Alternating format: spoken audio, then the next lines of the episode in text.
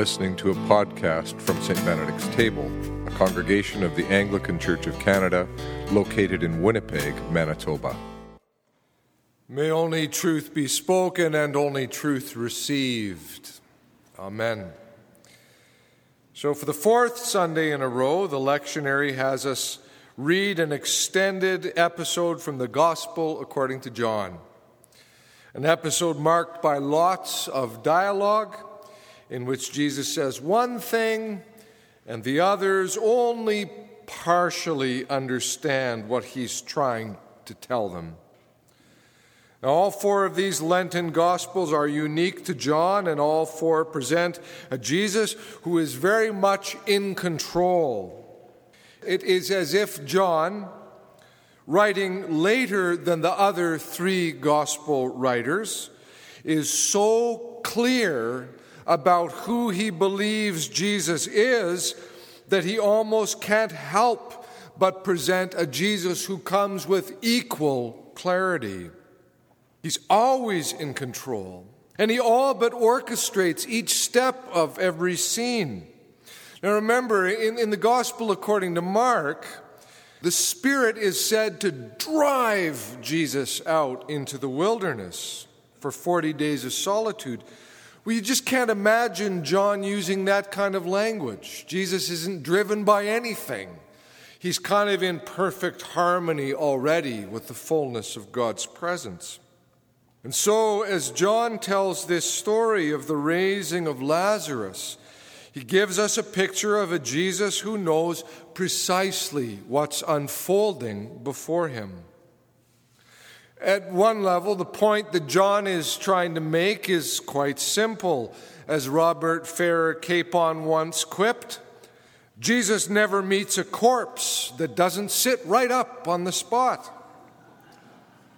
He's come to save the last, the least, the lost, and the little, and by his very presence to raise the dead. So there's Jairus' daughter. There's the son of the widow of Nain, and now here there's Lazarus. It's an easy sermon, preacher. Someone dies. Jesus looks with compassion at those who are grieving, and in that compassion, he restores that life. What more needs to be said? Well, in the case of this story, I think we really need to contend with some of the details that John John, such a careful and poetic, observant writer, details that only he offers to his readers.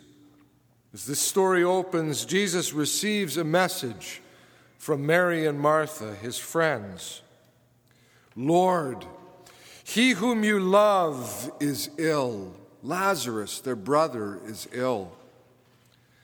Now, the Greek word translated here as love is phileas, friendship love. And I think that's actually quite notable. It isn't agape.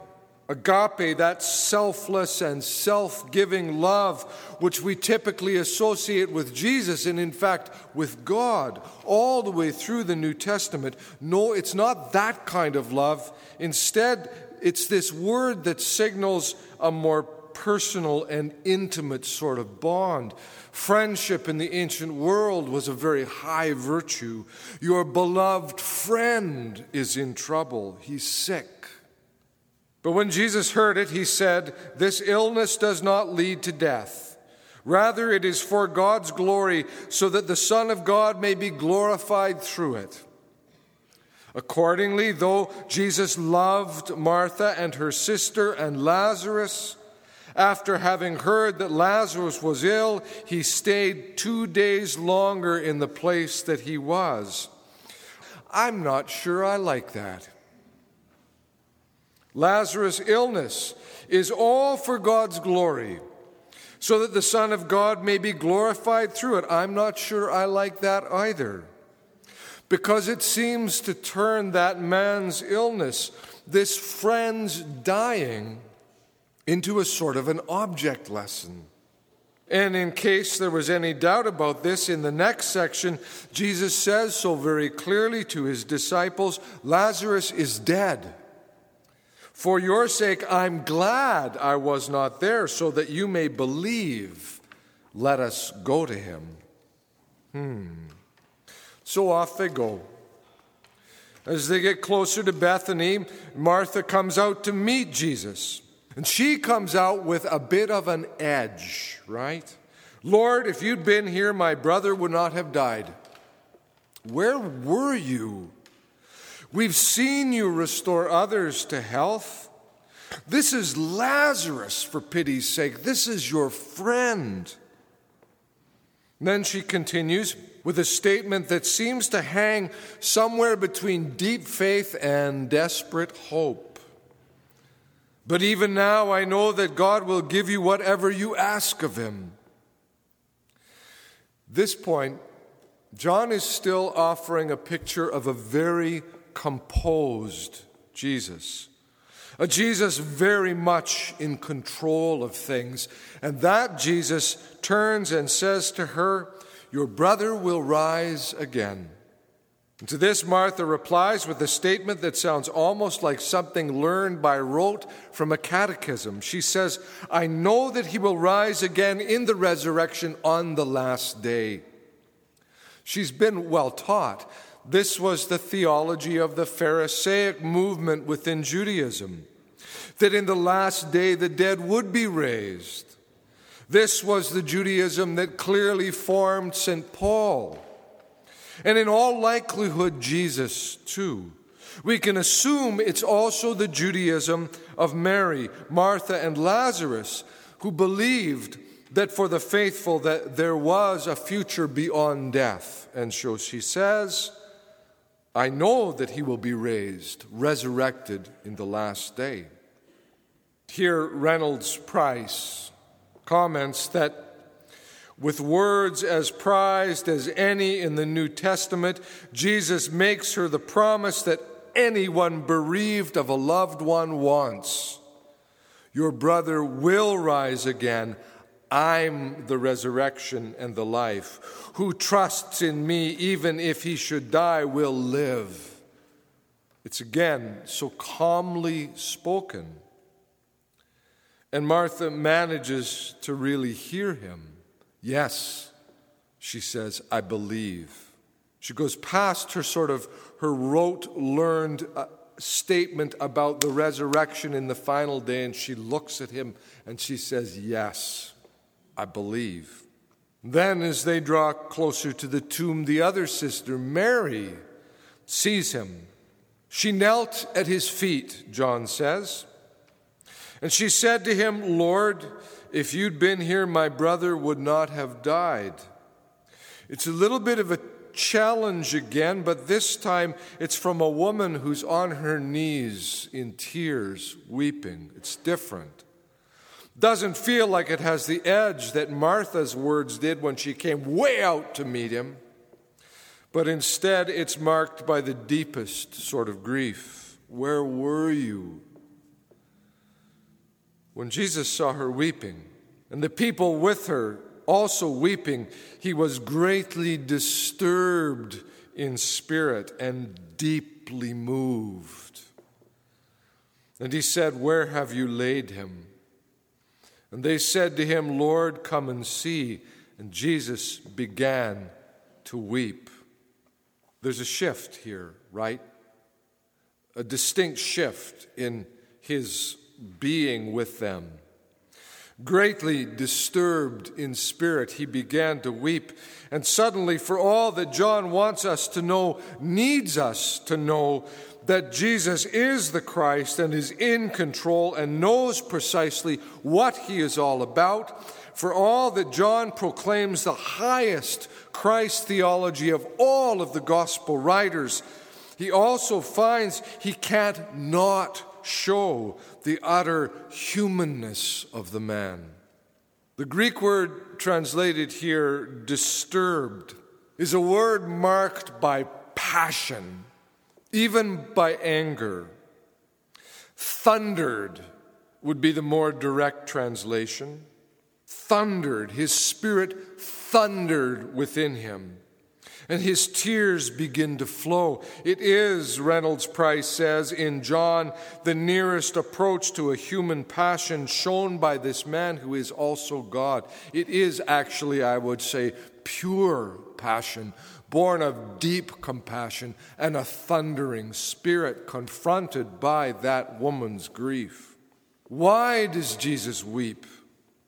Why does his spirit thunder with an almost angry passion? When they get to the entrance of the tomb, that same word is there again. Jesus, again, greatly disturbed, came to the tomb. Why such a powerfully emotional response? Why does John, John, ever so careful with all of his words and all of his images and the structuring of his whole gospel, why does John so need us to bear witness to that part in Jesus? Particularly given that everything he described up to this point has shown Jesus as being so utterly in control. You know what triggered his tears and that thunderous response in the very depths of his being. It's Mary's agonizing grief. With Martha, there had been that edge in her voice, followed by a, a, typical sort of theological repartee that's so much a part of John's gospel. But with Mary, she just fell to her knees, weeping, slain by grief over the death of her brother. Where were you, Jesus? And I think John wants us to know that Mary's grief and tears in that moment broke his heart. I think John wants us to see that though Jesus had been able to say so very calmly to his disciples, Lazarus is dead. For your sake, I'm glad I was not there so that you may believe. He also had to confront the deep huge, deep pain that this had all caused to those sisters. It is seeing the crippling sorrow that puts Mary on her knees that releases our Savior's own tears and sets his own soul in turmoil. And I almost wonder if at this point he himself would have had to ask, you're right, Mary. Where was I? I am so deeply grateful that John includes the tears and the thunder and the passion. He could have shown Jesus just floating above all of the human emotions, the grief, and then related a, a startling and victorious story about the raising of a dead man. He could have. But he didn't. He gave us a teary eyed Jesus with a troubled thunder coursing through his soul. He gave me a Jesus I can recognize, one I can love and can follow, and so I do.